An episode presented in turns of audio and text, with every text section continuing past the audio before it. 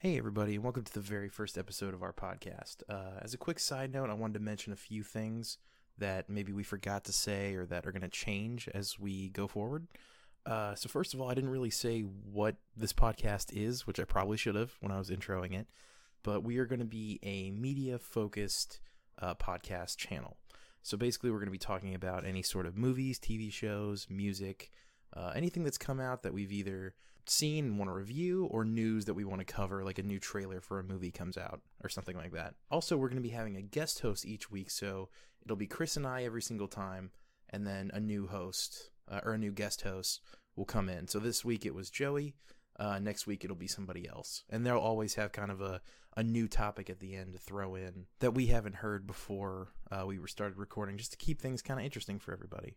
Also, you are going to hear us call this podcast Project Split Screen uh, which we which was the original title of this podcast, but then we decided to change it because we liked split screen media better. So for the first, it's either two or three episodes. You're gonna hear us uh, call it that, but we have since changed it, and any podcast going forward, we will be calling it split screen media. Also, we are very excited to hear feedback from you guys. We want to make sure that we're giving you the best quality podcast experience as possible. The only problem with that is that any the first 3 episodes that we've already recorded are finished and done and we won't be able to make any changes. So if there's any weird audio issues or you guys want us to do a different segment or you have any suggestions, those really won't start kicking in until episodes four, five, six, um, and anything after that. But please leave us feedback. We want to hear it. If you like it, tell us that you like it. If you hate it, especially if you hate it, tell us that you hate it. Again, I just want to thank everybody who's listening right now. Thank you so much for listening. And uh, I'm really sorry my face was so close to the camera for this podcast episode. Please enjoy. Hey, everybody. Welcome to the very first episode of Project Split Screen. I'm your host, Connor DeRose. Uh, if this is the first time you're hearing my voice in a podcast, welcome. If you're one of the three people who listen to Media Leftovers, uh, welcome back this is going to be sort of a spiritual successor to that in a sense. Uh, Colin couldn't be here with us. He was attacked by a bear, which then rolled into a gas tank and exploded. So, you know, shame. Tough luck, but he's still alive though. He survived it. he survived. Yeah, he just didn't want to be on the podcast. So it's totally unrelated. hopefully he will be coming back in some capacity, maybe here and there. But uh, we're not here to talk about that. We're here to talk about the future. So with me is my co-host Chris Blankenship. Hi, everybody. And below me, I did the same thing last time, and I don't know if it's below me for you guys. Is Joey Baden? What up? All right. So tonight, what's going on is that we have this huge debate between our two potential future presidents which will decide what's going to happen for the country for decades to come. So naturally, we're going to talk about Star Wars. Uh, the Mandalorian trailer just came out. we're all really excited about it. It's truly uh, more important. I mean, come on now, Jedi, uh, Jedi and Sith is more important than Republican and Democrat. Let's not lie to ourselves. You could technically you put those in the same category. Uh, Sith versus Sith at this point, but yeah uh oh no star wars star wars um so mandalorian comes out in october i want to say it's like late october kind of around halloween um season two uh season one was pretty critically acclaimed from both critics and audience members uh so i guess i just want to ask you guys what do you think is going to happen what do you think what do you want to happen i guess and uh do you think it's going to be as good or comparable to season one I just looked it up. It comes out October 30th. October 30th. Okay. Right before Halloween. Yeah. Chris, do you want to start us off? um, I don't really have any expectations for it. Um, but I really enjoyed season one, and I hope it kind of follows the same vein with it. That's fair. Uh, I, I really enjoyed season one as well, uh, and actually, I think I have a little bit higher hopes for uh, season two. Um, if uh, half of the uh, casting rumors are true about uh, Boba Fett coming in at some point. Uh, if Ahsoka Tano comes in from the Clone Wars television series, and however many other people that they said they're possibly going to be making cameos and kind of helping build that extended universe out more. Um, I'm really excited to see how they bring that in in any capacity, really. Uh, so I have some pretty high hopes for it. Uh, Disney did a pretty good job of making the final um, season of Clone Wars, and they were following up on something that was already made.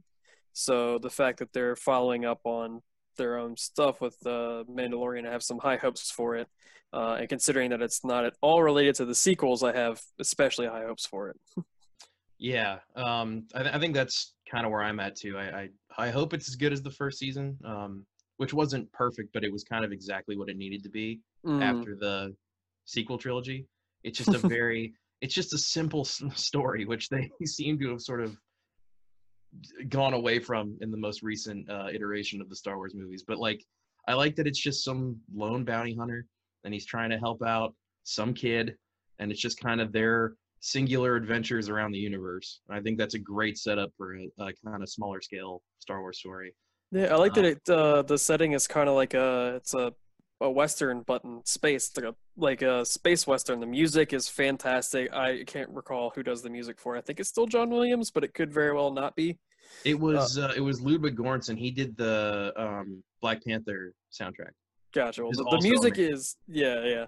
I was like that. He did great in that soundtrack too. But the music is fantastic and fits the universe so well with the the noise, the intro music, and everything. Uh, I think it really helps set it up as a western. It plays out episodically, where like they're connected, like it's the same story, but each week has a different setting, a different people you're free to learn and meet, and then never see again, maybe or become a recurring char- character out of nowhere. Uh, so I'm really excited for them to build on that. I never really watch westerns because I'm not 80 years old. Um, but uh, my dad was a big fan of the Clint Eastwood movies, and I at least saw some of like the good, the bad, and the ugly, and things like that, and just kind of comparing my young 25 year old brain from seeing the snippets of that to Mandalorian kind of made me happy and uh, maybe be able to kind of have an appreciation for a western.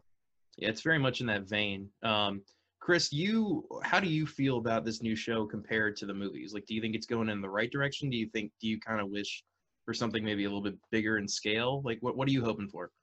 No, I think it's I think it works as a TV show on a smaller scale because it's easier to flesh out I think the story a little bit more when you do it like episodically. Yeah, no, I Um, totally agree. But I yeah, I was I have more enjoyment watching The Mandalorian than the past couple Star Wars movies I've seen. Yes, I, I couldn't agree with you more. And And I it's really not like I really like the story too and I don't know. it's not perfect, um, and I I think there's a lot of improvements that they could make in season two. There's a lot of just pausing and waiting for something to happen, especially like I, I want to say it was like episode five and episode six, which are essentially the same exact episode. which Yeah, is the that- betrayal episodes where it's he Mhm. trusts somebody, gets betrayed, and then has to get out of the situation, but they just did it twice in a row and hope Yep. no one would notice. yeah, it's exactly. like it, if we're connecting it to football, it's like the uh the Titans running the same running play over and over again, uh, and then hoping no one would notice. It's like I hope this works because it worked last time.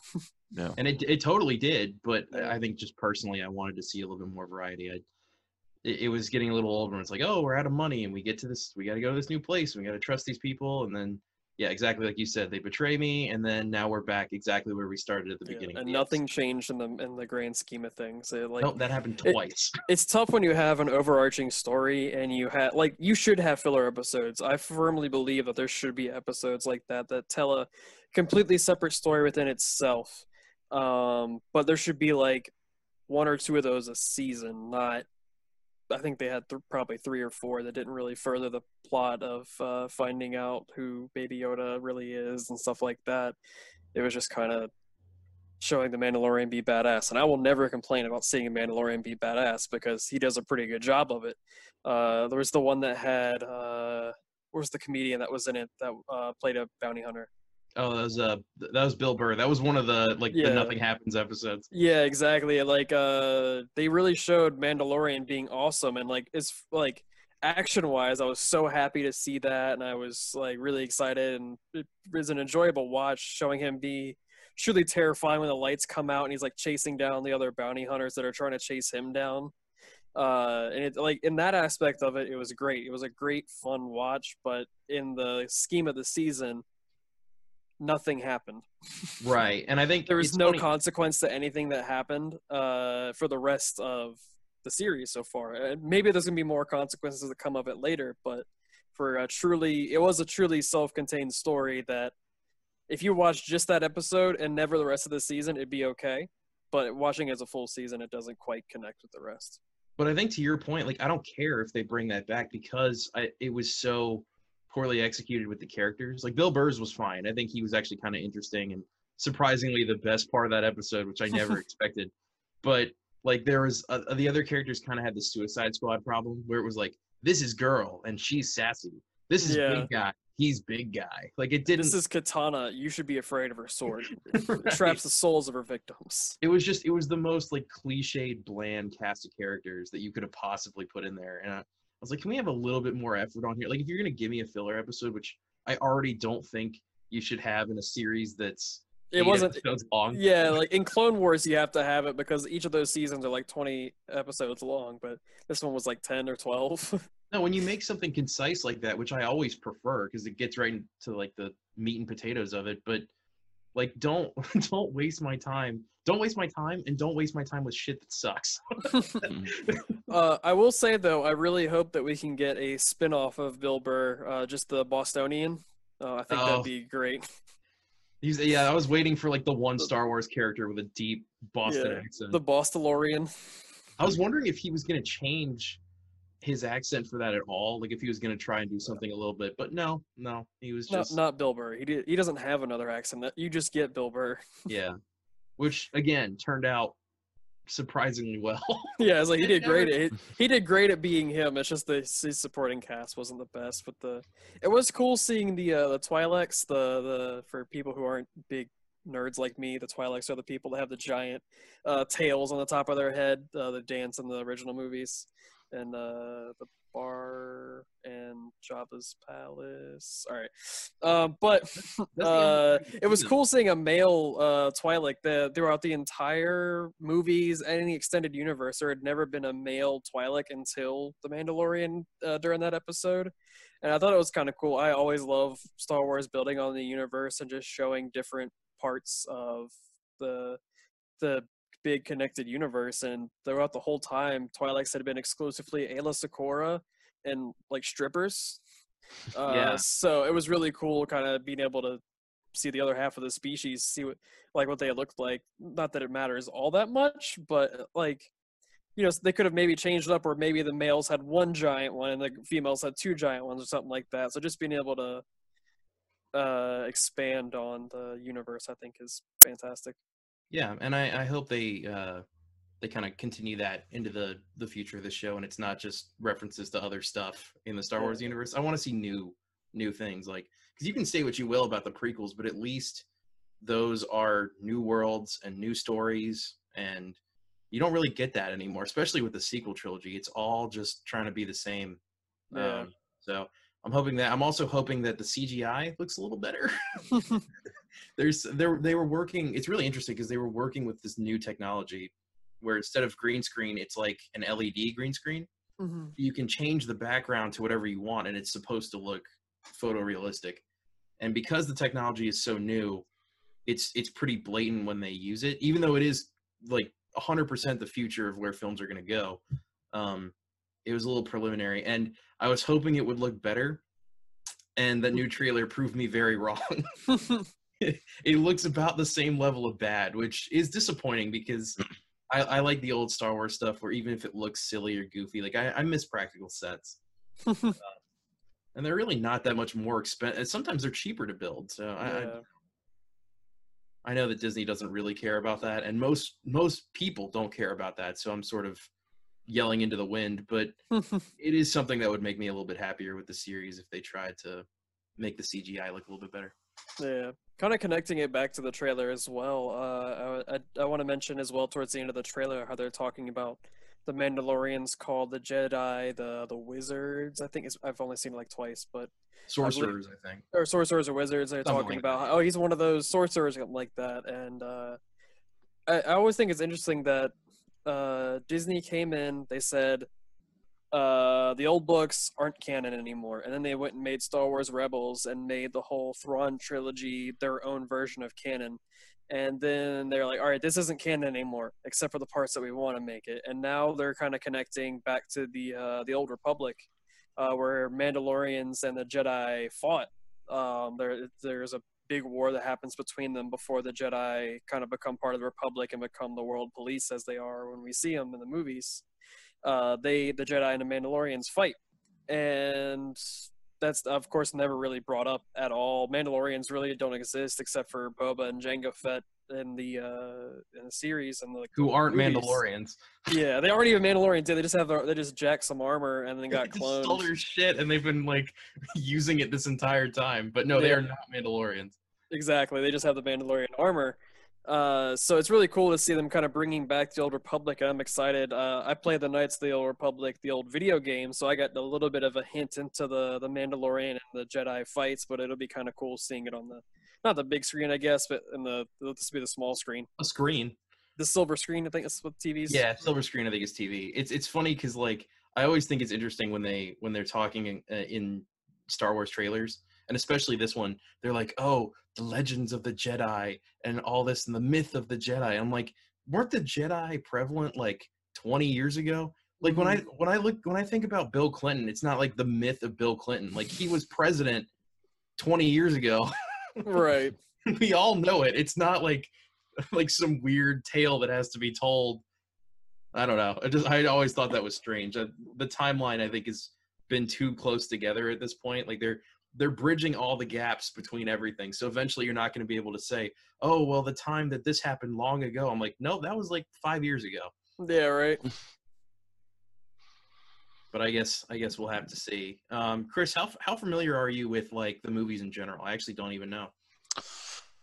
Uh, I haven't seen the past couple of years. I think I don't even know.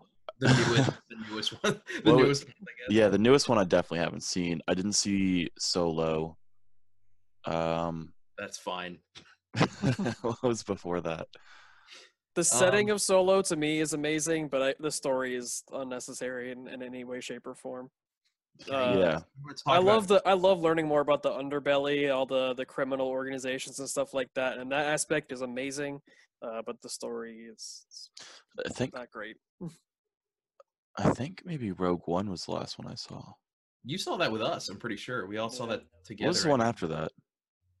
The Force one Awakens? after that was Would it be no Force Force Awakens? Force Awakens, then Rogue One, then I think it was Last Last Jedi after that. Um, and then the one after that was Solo. and then uh, yeah, I don't think I Rise saw of the Last Skywalker. Yeah, I think You're For- Force Awakens was the last one I saw. Okay, so you don't That's have good a lot to of. stop. Honestly, that is really don't good. watch any more movies. The if you just like think in your mind what could happen in the trilogy, and you know I get really happy because it, it kind of it's just a New Hope, but it replaced, and you're like, ah, this Mm. is okay. It's setting me up for a good trilogy. Keep that happiness in your mind and never watch the other two. No, just make stuff up. It'll, I promise you, it's better. You know, you'll you could make anything up, and it'll be a better experience than the other two. I also haven't watched like uh, the animated series or anything like that. Like I know I think Joe, I'm the only one who's watched Clone Wars and Rebels of us. Yeah, Yeah, I tried to get into 3D Clone Wars, and it's just not really my jam. Um, I get the appeal. I get why it's good. I just I don't. I'm I'm a I'm a 2D Clone Wars guy, so that's kind of where I where I planted my flag, and that's where I stay. But it, it was interesting to me that Solo was like at the very I that fucking that bullshit ending makes me laugh every time. Where the I don't know if you you, you said you did or didn't see Solo, Chris. I didn't, but I'm. You can spoil it. Okay, I was about to ask if I could say something. So, the very end of it, you find out that Darth Maul is alive. Ooh.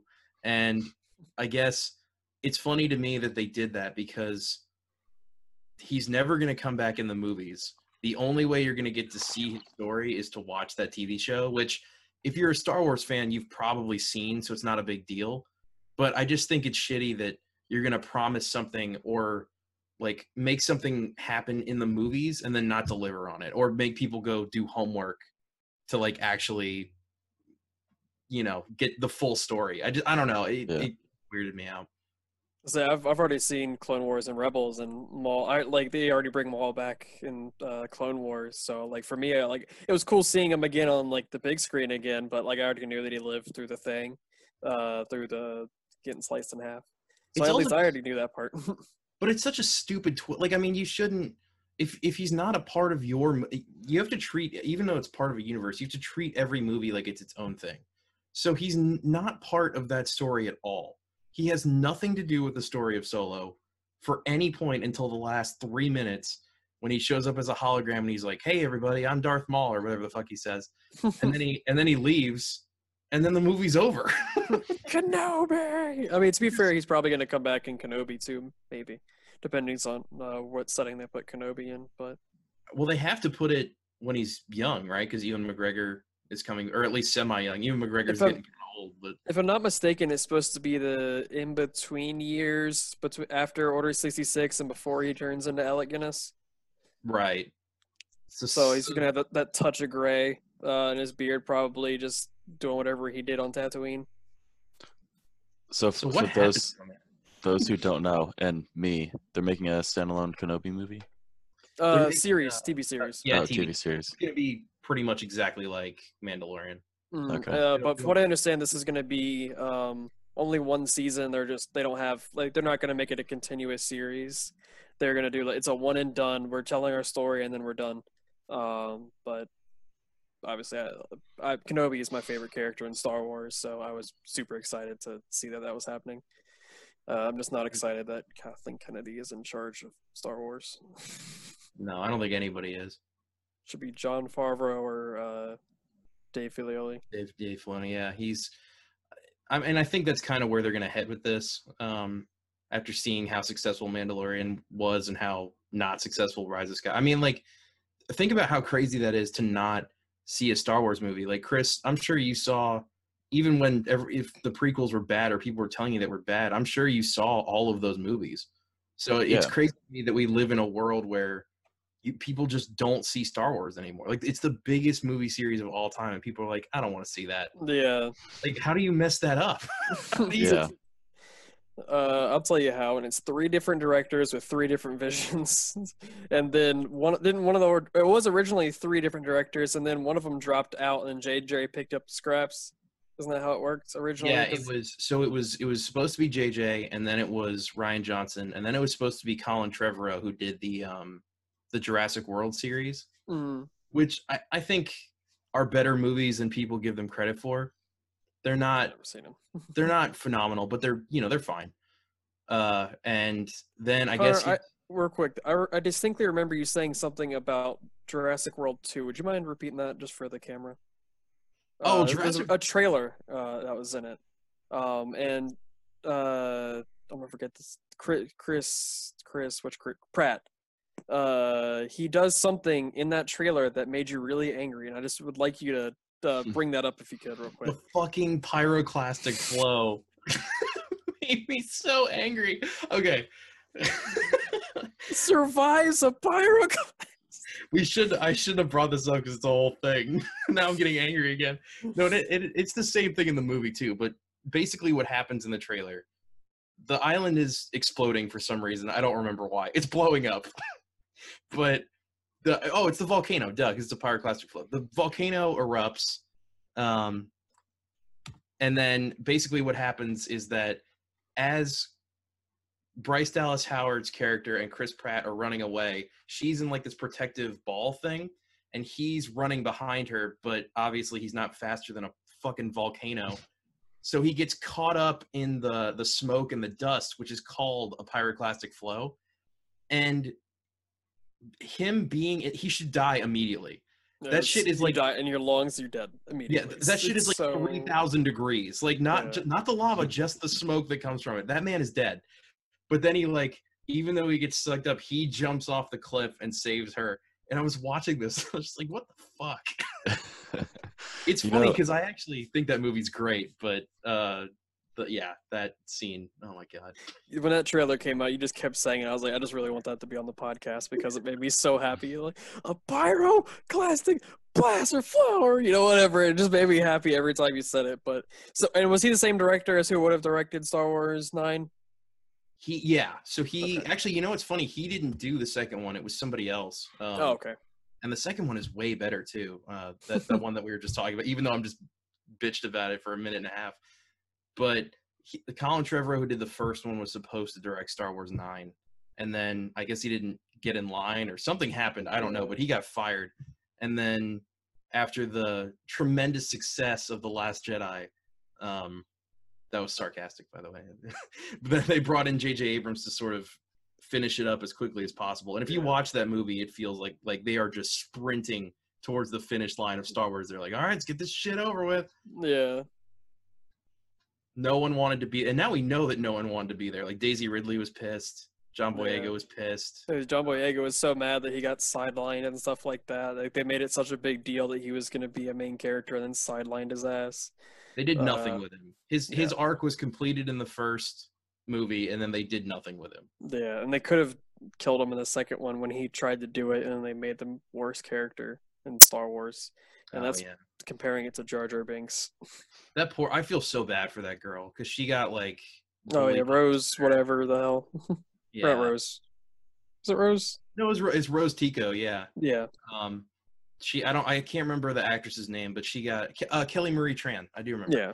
Um, but she got bullied off of the internet because people were like being so awful to her on Twitter. The same thing happened to Ahmed Best, who played uh, Jar Jar Binks in the prequels, and uh, it's just terrible that people are just that awful. I think the the problem Star Wars fans are just bad people. Yeah, they. Yeah, we're we're we're not good people when it comes to trying to talk rationally about stuff. Yeah, it wasn't what I wanted. Like she didn't write that terrible movie. Like she just got a part and acted in it. It's not that big a deal. Yeah. Did you? Uh, speaking of uh, Ahmed Best and kind of bringing in the trilogies, did you see that Liam Neeson recently came out and said that uh, honestly, if it wasn't for how piss poor Jar Jar Binks was written, he thought Ahmed Best would have been the next Will Smith. Uh, he said that he was one of the funniest guys he's ever worked with his entire career. Uh, and he said it really, if it wasn't for the poor reception of Jar Jar and how that happened, um, he thinks that he would have been the next uh, Will Smith. Jar Jar's funny because I he never really annoyed me, and that might be like the child childhood nostalgia that plays a factor in that. But I never really thought he was that annoying, and, and yeah, maybe it's just my dumb kid brain being excited that he was making crazy noises. But Yeah, he made a poop joke. yeah, he said doo doo. Oh man, I, I'm I'm impartial though. I love Phantom Menace. Um. All right. Yeah. Do you guys want to move on to the next topic? yeah, definitely. Yeah, sure. Um, What do you have in mind? Chris is so excited. He's like, It's like, yes, I don't know enough about Anything but Star Star Wars. Wars. I, yeah, I'm just sitting here like I, I, I don't know the I don't know the directors. I don't know the actors. I don't know. He's like, why am I of it. here? Why am I? Come on, I could be sleeping right now. It's like this is my podcast, and we're not even. Joe, did I did I tell you I was sleeping like right before this? Yeah, it's I'm all little uh, Groggy. taking a nap. I haven't even Um, eaten yet because I've been driving cars all day. So I guess we can. If do you guys want to talk about the Bethesda thing? Sure, yeah. Sure. Okay. Yeah. So uh, basically, for everybody who doesn't know, um, Bethesda has been acquired by Microsoft, with uh, very mixed feelings uh, throughout the internet about it. Um, I think a lot of people are excited because I think Bethesda's games are now only going to get better. Yeah. Um, all of their games run on engines that are like 20 years old, and they're always glitchy, and they never learn their lesson every single time they put out a game. but I think that'll and, and there was an article about how their, their engines are going to be upgraded now. But I think Mhm. what people are Microsoft said that like y'all getting the upgrade. Right, right, which they desperately need. But I think people are also worried that Bethesda will make these games console exclusives. Um, so like if a new Elder Scrolls comes out or a new Fallout comes out or whatever other games they make, um, if any of those come out, then they will be console console locked to the to the new Xbox. Um, I don't think that's necessarily going to be the case, but what are you, what is your guys' sort of take on them acquiring that? Do you think it's a good thing or do you think it's a bad thing? Uh, Chris, how do you feel about that? I think it's a, a good thing. Um, I think it would be a very bad move if they limited it like with consoles, because that'll just piss people off, and then uh, that's not good for your product at all when the internet's mad at you. Uh, but I think uh, I don't know. I think it'll be all right. I think it's interesting when you have like different people in charge. Like we were just talking about it with Star Wars. You know, Yeah. Um, I don't know how Microsoft owning them will necessarily affect the games. Um, because like you, s- it, it could be pretty significant. Like you could buy the new Fallout and be like, this is not like this doesn't even feel like a Bethesda game anymore. yeah, but it depends Which, on. is that even a bad thing at this point? Like, have you played Fallout 4? Have you played Fallout 4? No, Is I there- didn't like it at all. Has there been any anything put out by Microsoft like how hands off they're going to be with it, or Uh, I, a little bit. So actually, I got I'm keep up to date uh, with the technology or, or with the the Xbox side of stuff. Um, but uh, so they came out and said that uh, exclusivity is going to be on a case by case basis. Uh, they said that um, basically each game they're kind of going to do it. They already have uh, what Deathloop and some other Bethesda game are going to be PlayStation 5 timed exclusives, and because they're not going to break their contract and have to pay a bajillion dollars to their competitor, uh, they're going to keep those as timed exclusives um, for PS5, and then eventually they'll come to the Series X. Uh, but they said, um, of course, all the Bethesda games are getting added to Game Pass, which is pretty cool. Um, case by case basis, and uh, Starfield, their new IP, that's going to be the the space RPG. They they've said so far that's going to be the first Xbox exclusive Bethesda game. It's going to be that's not coming out till probably 2021, 2022. at Starfield is earliest. never coming out. that Yeah. game has been in development for at least 18 years. Yeah. Uh, they so far uh they've only said that one is going to be Xbox exclusive. Um, they said um case by case basis. It sounds a lot like the old IPs are still going to be um, available to both consoles as well as PC. Um, and Starfield is probably going to be Xbox and at this point Xbox and PC exclusive because uh, Xbox is uh, basically saying any Xbox exclusive is also going to be a PC game because they're trying to create that connected uh, universe. Yeah, I don't know if um, I, I don't know. I don't know what they're gonna do with stuff like Elder Scrolls. My gut feeling is that it will be on both. I think that would be very s- stupid of them to limit that to one console because that's not. It's not like an IP where Sony or Microsoft own it exclusively, like Spider-Man. Um, and to me, putting Spider-Man on the PS4 only kind of makes sense, just because people bought way more PS4s than they did Xbox Ones anyway. So you're not really going to lose that much money, and you can kind of maintain your product's ex- exclusivity to sell more consoles in the future. But with something like Elder Scrolls, I think that's kind of they see that there's a pretty even 50-50 split on that, Mm. um, especially with how things are going with the pre-orders right now, where both of the pre-orders for Xbox and PlayStation are gone Yeah, they So all that- sold out. yeah, they all sold out. So that tells me that, you know, and I don't know how many each company is going to put into production, but that tells me that at least those, whatever's out right now, are gone. So you have all of these potential customers. So I would keep that one. Same thing with Fallout. I would keep that um, to both consoles for sure. I think what they might end up doing is the they could potentially do a timed exclusive, uh, kind of maybe give Sony a taste of their own medicine, because they've been doing that with a lot of games recently, where they're trying to, oh, it's available to both, but we're going to get it first, and I, I think that they Yeah. have the opportunity to do that. Um, and I also think that what they might end up doing, and uh, might be a good idea, is make it regular. It's available to both, um, but make the Obsidian Bethesda games like the New Vegas style game uh, they could potentially make that uh, uh, console exclusive, so they can make the the Fallout side story uh, potentially an Xbox exclusive, and that might be a good way to do it, where they won't cause too much rage. They already own Obsidian, and now they own Bethesda as well, so they have the studios that are able to make those games. And Obsidian has already shown they made like Outer Worlds, and uh, they're working on what's the, there's a new one they're working on too. They're, Oh, yeah, they're um, working on Obsidian Elder Scrolls. I can't think of the. Uh, and it's weird to say because Elder Scrolls Four is Obsidian. right? No, I think they're they're Oblivion. all they're all Bethesda. I'm pretty sure Morrowind and I don't know. There's magic and swords and dragons and shit. Yeah, right. Skyrim's you get to buy a Skyrim every month for the rest of your life. Sure do. Um, so Uh, I, I think that's probably the Microsoft has been doing this for months now, where they've been buying up a bunch of smaller studios because I don't think they want to make the same mistake they did with the Xbox One, where it had two exclusives. Yeah. And I mean, the exclusives for the Xbox last gen, or I guess still current gen, but about to be last gen, were terrible. yeah, they um, weren't great. And PlayStation mopped the floor with them, and and they- they're not gonna, you know, they're not gonna make that same mistake again. I will say, uh, as much as I love, uh, I love Xbox, uh, and I, uh, I love that I might be able to have the Bethesda games because even though they're buggy pieces of crap, I still love Bethesda games. Uh, they let me mod their games, and I can build a game however I want. I can have Thomas the Tank Engine be a dragon if I want, and that's amazing. Uh, or I can have Macho Man Randy Savage be a Deathclaw, and like it, uh, the, the kind of the modding feel is great, and I love that uh, Bethesda's able to do that. So bugs and all, I still love their games. Uh, and uh, I will say that the implications of buying Bethesda kind of scare me a little bit. Um, there's actually some rumors going on right now that uh, Microsoft might be purchasing Sega. Um, they might uh, be able to get um, the rights to you know Sonic and stuff like that now too.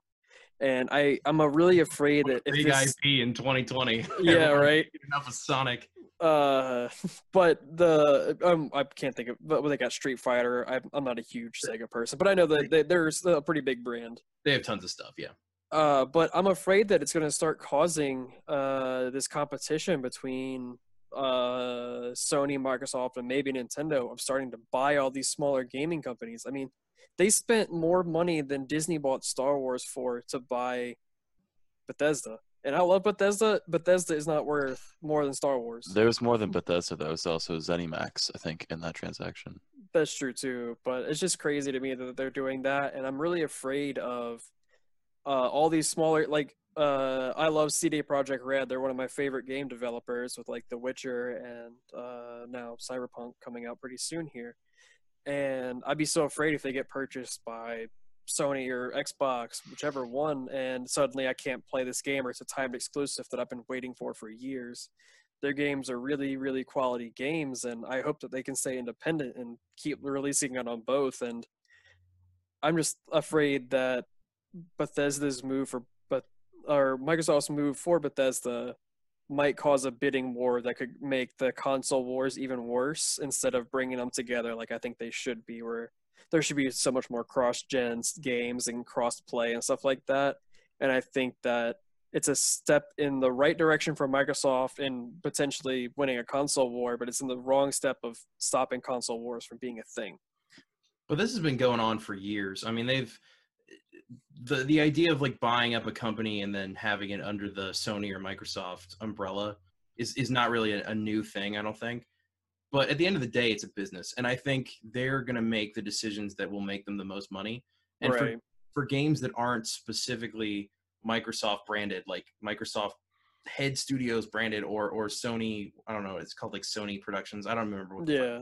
but games that aren't under that are still going to come out on both platforms. I can almost guarantee you that. So like I know Double Fine was purchased by um, Microsoft and Insomniac was purchased by Sony and Mm. a lot of those are still coming out for both. So unless if it's like a specific like you know like uh, God of War, Miles Morales, um Horizon Zero Dawn, which isn't exclusive, that's coming to PC. Yeah. so that's a bad example. But the, unless it's those games, they're all going to be coming out for different platforms. I think. Right, right. Buy a Uh, computer is what I'm telling you. yeah, right, for real. But uh, yeah, I, I definitely uh, agree. A lot of like uh, my buddy, who's a pretty big uh, Sony fanboy, he said uh, he's like, don't forget that um, Sony bought uh, well, he bought they bought the rights for Spider-Man when the MCU was like about to die out. They like the they're a big reason that the MCU exists is because they gave Marvel all this money for the rights to Spider-Man, which in essence created the MCU. And uh, same with what was it Insomniac that made what was the Xbox exclusive game Sunset Overdrive? Wasn't that Insomniac? that was Insomniac too. Yeah. So uh, they're like they started off with an Xbox exclusive, and then uh, they, I think the company was about to go under, and Sony had bought out Insomniac, who now is creating these amazing Spider-Man games and stuff like that. He's like, he's like, don't forget, like it's not like they just bought them out because uh, they wanted the exclusivity. They bought them out because they made quality games, and they they basically saved their studio uh, and uh, stuff like that. So it's like you got to take into account that the Yeah, big big studios buying the smaller ones can kind of help make them be able to keep making their games. But then there's like people like Bethesda who I don't think like I don't think that they were struggling at all. Granted, they might have not been making the highest quality game, but it, didn't really matter because people loved the Fallout and the the Elder Scrolls series so much that they were going to buy it regardless. Uh, so I, I that's where I think that my big fear is like when you buy buy out a small company that's about to die. Okay, that's not that big of a deal. Congratulations, you got an exclusive indie game. Uh, but it's when you start buying out these big companies that are already doing fine, and now they're doing fine, but under you, I think that it, it's just. I hope that it doesn't end up causing a big bidding war, and I'm just a crazy person. But I just I can kind of see Sony and Microsoft kind of getting into this. Uh, it sets a it sets a precedent. I think it definitely sets a precedent. I would I would agree with you on that. That's an interesting comparison he he said because it like I kind of agree and I kind of don't. Like Marvel Marvel basically sold a bunch of their stuff in the 90s because they had nothing. They had like a crappy Captain America TV show and a crappy Fantastic Four show, and no one gave a fuck about comic books anymore. So they right. sold off a bunch of their stuff, like you know, Fantastic Four and X Men to Fox and uh, Spider Man to Marvel, and then or uh, to Sony, Sony, excuse me. yeah. And then Sony makes this awesome movie with Tobey Maguire, and then that sort of begins the superhero gold rush. So Mhm. i in a way, I guess I see what he's saying. Like that movie eventually created the MCU, but it, Yeah. I, I couldn't tell if you were saying like they purchased it during the MCU time or they got it beforehand. Because I was like, no, no, Sony, beforehand. So he's he's he's basically saying that that money from uh, Sony buying Spider-Man helped kickstart the MCU. Is basically what he was saying. gotcha. He said okay. without that purchase, they were probably going to go under, and we'd have no MCU. Right, he was yeah. trying to- Marvel Studios wouldn't have. Yeah, I mean that that that makes sense. That definitely makes sense. Yeah, he, he wasn't trying to say like Tobey's connected, although apparently he might be with uh, Doctor Strange too, Electric Boogaloo. he'll Um, be in there it, to, to some capacity, and I'm sure in Spider Verse we'll get a cameo from him and Japanese Spider Man, and everybody else who's ever been in a comic, um, even uh, however obscure that version of Spider Man was. But I mean, I'd be I'd be curious to see because Chris, you said you were gonna buy a PS5 originally, right? Uh, uh, like you were leaning towards that. How do you feel now that some of those games are gonna be also on the PS4? And uh, like, like where where do you stand now on that? Uh, I'm still leaning leaning towards PS5. Um, I don't think it's it's probably not going to change. Um, because I still want the Miles Morales and then some of the other exclusives. Uh, and I also, again, don't or not again because this is the first podcast. Uh, but I was talking to you guys earlier about um, I don't really care to upgrade right now the Xbox as much um, because an upgrade from nothing to a PS5 is better than my current Xbox to the new Xbox. Um, so now I'll be able to play some of the exclusives on. Like I've never touched a God of War game, and and now I can do that. So Yeah, I mean that's that's a totally valid point. Um, in, in that capacity, I'd almost say just buy a PlayStation 4. Uh, you'd be able to get it for a lot cheaper. Probably come with a lot of the games. Uh, like at that point, uh, if you don't really care about being in the new generation, like he was saying, all the new exclusives and the old exclusives are on the four. So there's almost no point in getting a five right now. I think I want to get the five for longevity, like longevity's sake. Just That's to what I mean. It, it is get the future next gen. for sure. and yeah, then that I'll, totally makes sense. I'll stay in the last gen or current gen with the Xbox for now. because part of me was like, if I'm not gonna buy this PS5, what I could do is um, I could purchase a PS4 Pro for about the same amount of money as my PS4, so I could just sell the PS4 and then upgrade like that. So it's you know a slight upgrade, but I wouldn't necessarily need to drop 500 bucks on this new console to play Spider-Man. Um, and that was a big thing. I, I think that was a terrible move on Sony's part. I have no idea why they decided to make all these games backwards compatible. Because I guarantee you, there's so many people who are like, "Well, fuck it, I'm not going to spend my hard-earned money on this new thing when I can play a slightly downgraded version on the console I already have for free, and Yeah. it's Yeah. cheaper. The game is only 50 bucks on PS4, so It's interesting what they've been saying, where if you buy it on the PS5, you get it on the four for free, but if you buy it on the four, you have to buy it again for the five. Is that what I, from what I understand? Is what they've been saying? Other way around. Um, Is it okay? Yeah, yeah. So if you buy it on five, you can't play it on four. But if you buy it on four and then eventually upgrade, you can you get it for free. Uh, but okay.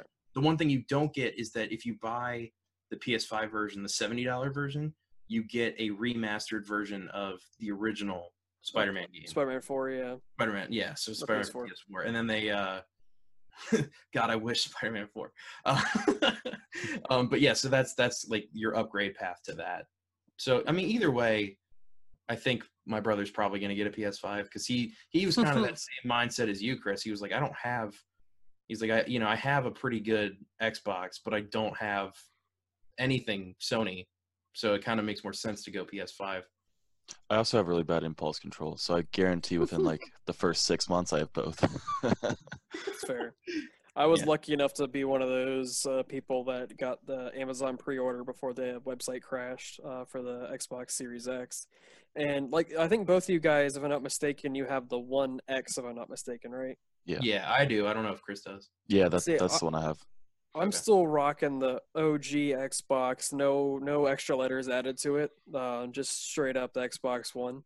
Yeah, And that so for- giant black, like yeah. Yeah, so for me, upgrading from the Xbox One to the Series X is a huge upgrade. Like I'm basically just uh, getting the, I'm getting a 4K TV. I'm getting to be able to play in 120 uh, or 4K, or uh, all that kind of fun stuff. Like I'm basically being able to play all my games in a higher graphical sense. So for me, my upgrade is just getting uh, the graphical upgrade, um, as well as eventually the new games when they start coming out and all the exclusives uh, once they stop supporting the old generation.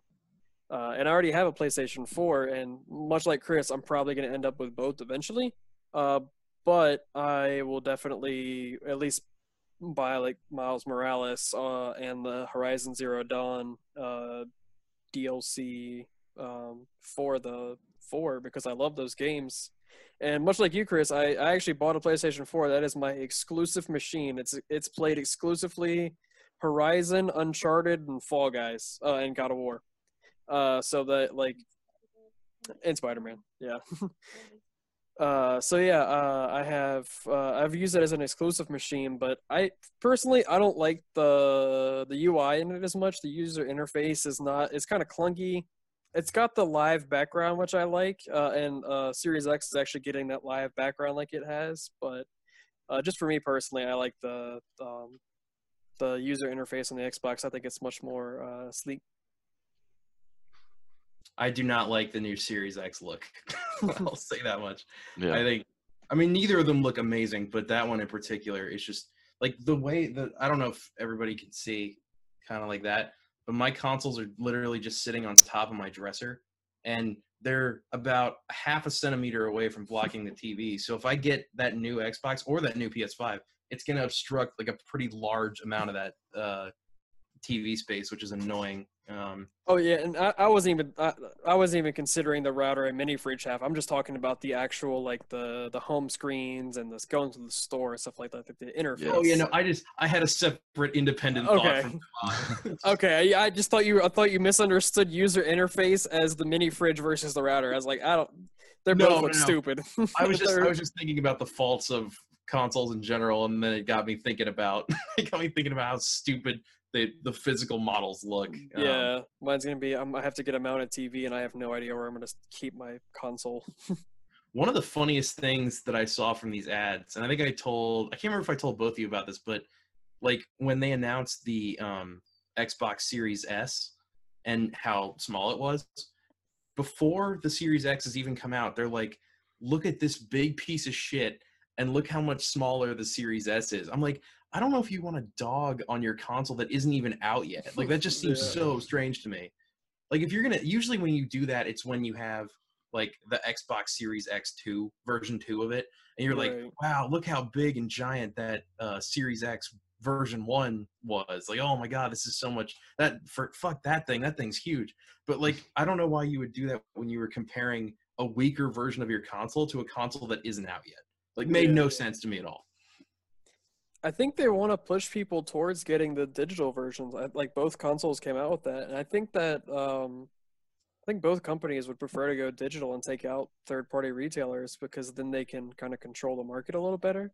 Well, they It's a bit make a- so much more money. Yeah, Yeah, like they, I'll they say get. I'm sure they get money when you buy it off the store and stuff like that, right? Like if I buy it from the Microsoft or the PlayStation Store, I'm sure Sony and Microsoft get a little something something uh, Well, from that.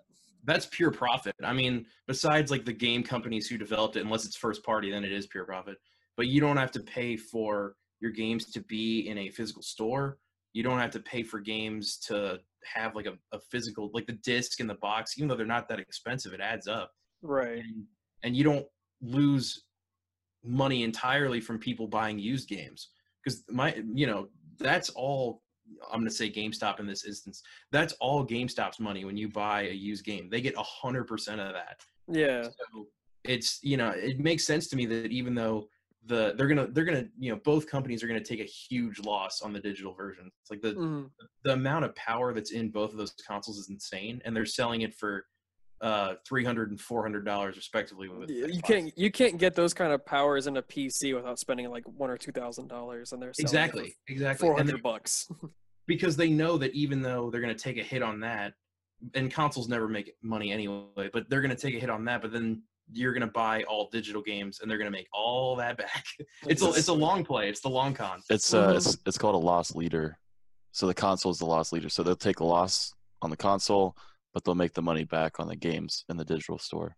Mhm. yeah exactly So I think that's why both of them like like that's the said, they're college term i was looking for uh, uh, I think both companies would prefer that everyone buys the the digital one because that's where their money's going to come from. Yeah.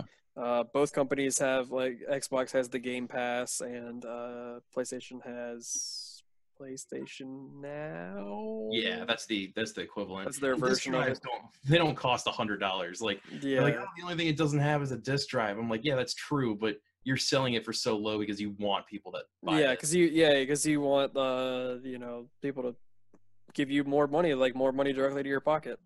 yeah Uh, it's, it's like I said, like we uh, said earlier, uh, talking about the Bethesda thing. At, at the end of the day, it's about making profit. It's a business, and doing the the loss leader, as our uh, big brain boy over here said, uh, with that, I think is a big business move, not a gamer move.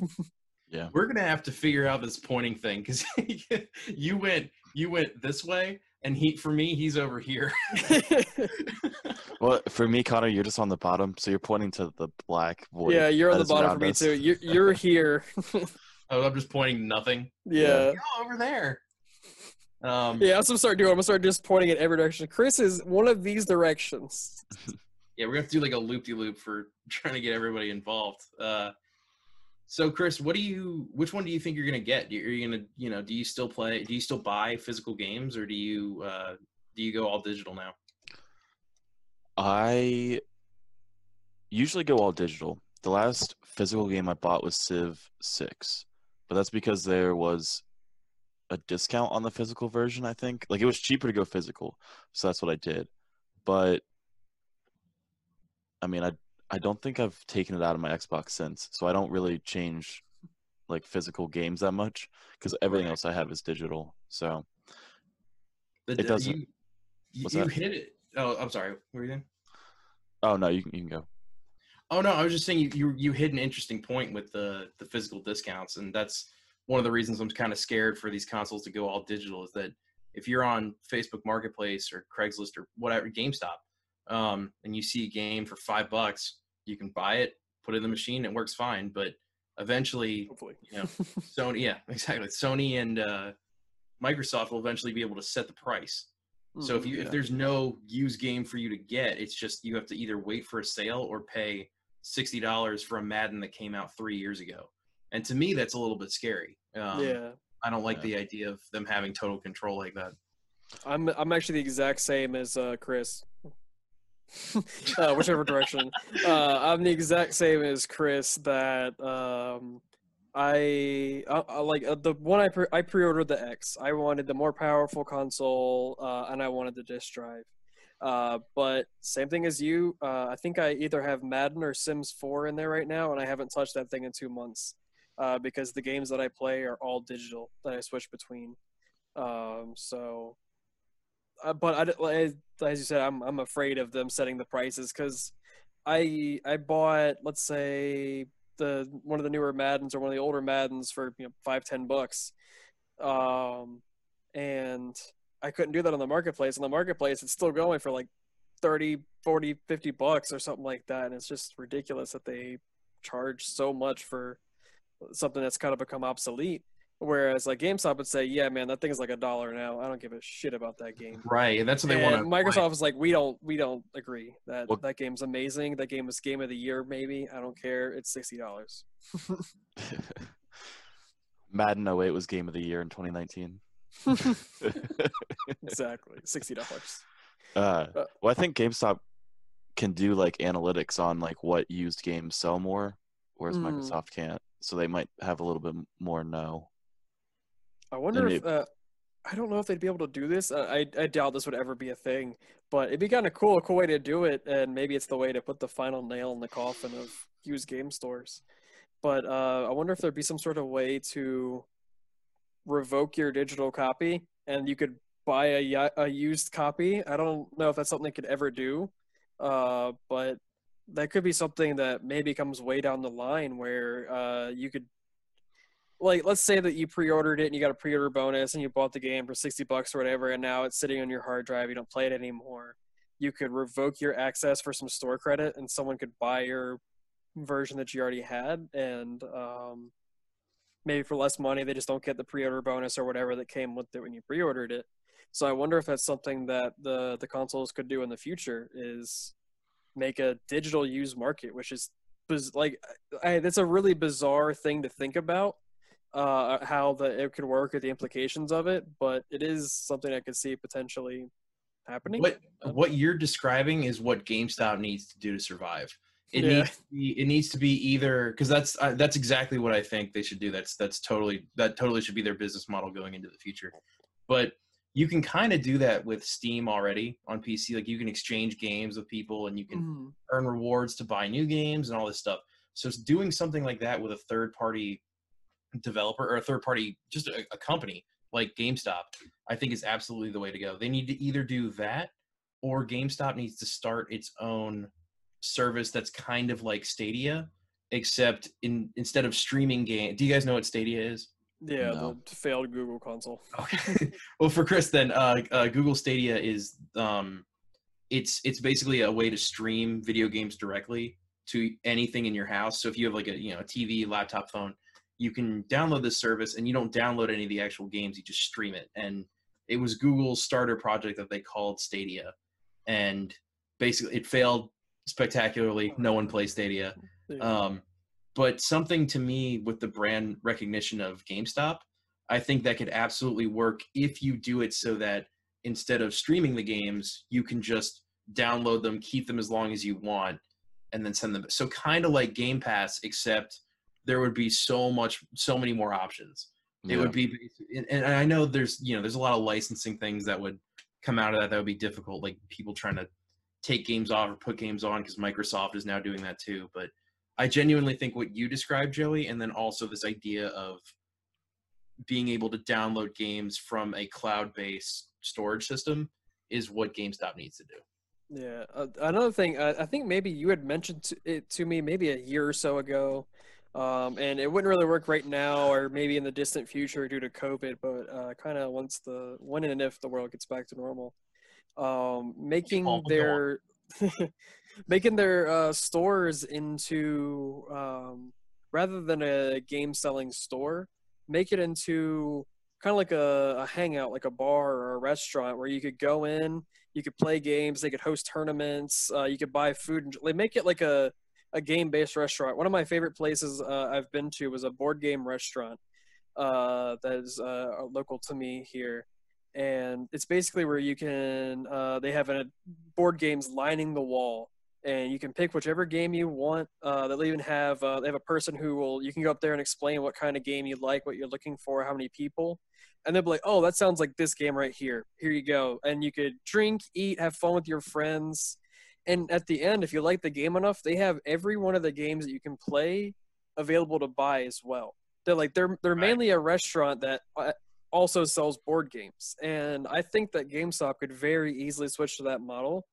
And Yeah, like, a, like a D and B GameStop, basically. Exactly. Uh, Yeah, like just where you go in, uh, you're you're eating. They give you every table has a console at it with a couple of controllers uh, hooked up to, by a cord or whatever. Kind of like we used to play in the old WalMarts. You know, where they're up on the big screen. You could test out the demos and stuff, but have it where you can play a whole bunch of different games and uh, play with your friends. You know, play Smash Bros on a Switch. Uh, you know, play Halo uh, with the boys. You know all that kind of stuff and then also have some food and stuff like that just to create a different environment and i think if they can't do the game console like stadia because stadia obviously didn't work very well and they can't do the revoking and trading games thing i think that that might be a good way to go for them as well to where they don't go under is where they kind of turn into a lounge or a restaurant They started doing that with one of them. They put they made it like it was one of the two story Game GameStops.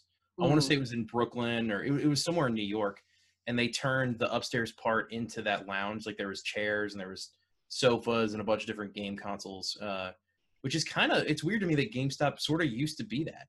There were massive demo machines and like you Mhm. could go in and play a bunch of shit, and that sort of went away. But I think this this idea of going to a place and and getting a a second opinion from a smaller retailer is coming back. At least for me, that's what I always do. I like to go into places and I like to learn about shit and I like to, you know, so what you're describing I think would be perfect for that kind Yeah. of customer. Basically turn it into a comic book shop. Right, right. It- But just for like a different uh, group of people. Like for me, I, I love board games, so the board game bar for me was great because I got to play. Because board games are expensive, video games are expensive. Maybe you can't afford to buy these games, but you can afford a meal and you can test some of these games out. And maybe they have a deal where, hey, if you played this game and you bought a meal, you get a discount on the game. They won't lose that much profit because they got so much from the food uh, and the stuff like that, where they can afford to give you a game and a meal, and you get to walk out happy with your purchase, and they they get to walk out happy with your purchase as well. That I really think that um, that could be a really good way of the future. What's No, to they- stop people from just playing the demos in their living rooms? Like get the demo from uh like the Microsoft store or something like that.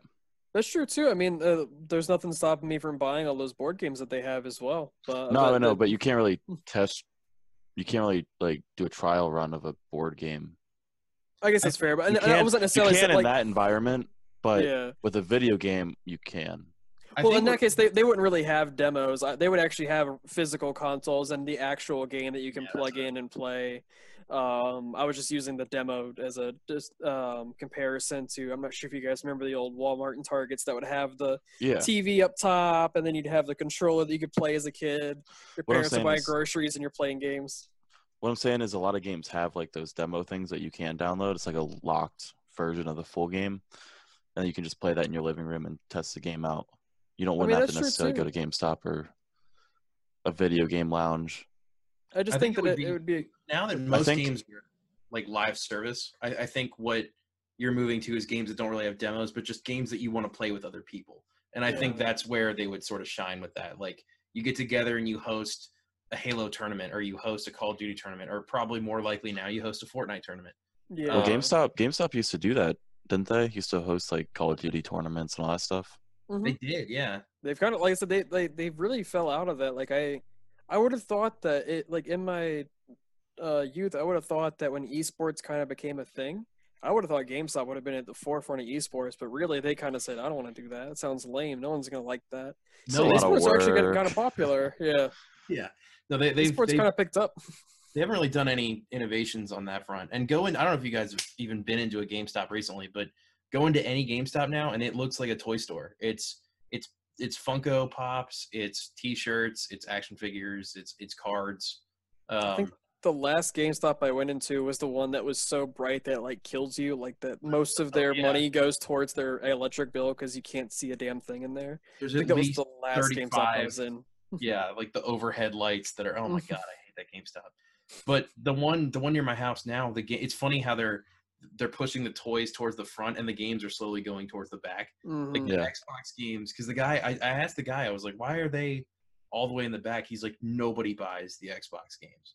Um, Hmm. he's like, You know, no one has that console really, uh, or, or a lot, way fewer people have that console. He said, and he's like, yeah, that we were told by uh, corporate to push those all the way to the back and push the stuff that sells well to the front, which is PS4, Switch, and toys. I was like, oh, that's kind of an interesting. way to look at it. But I, I definitely what you were describing with the um, the lounge, that and their online uh, their online presence are are the two ways that they're gonna make it out of this alive. And they could even do that hand in hand. Like they could have their service be what's at every table. You know, uh, they have their whatever that their GameStop station console, whatever the hell they end up calling it, at every table, so you can play it and be like, hey, if you're interested in this service, it's available. You know. Yeah. And once COVID's over, I think that's a great idea. Um, but Chris, what what time are we at for the podcast? Uh, like an hour and four minutes or something. Um, okay, yeah. Do you guys want to call it quits for tonight, and we'll I'll say we have a couple, of, like maybe the first five. We have about probably about five or ten minutes where we're probably end up cutting it. So if we're trying to stick to an hour, we might have enough time for. No, we're at we're at if you if you take away the first eight minutes.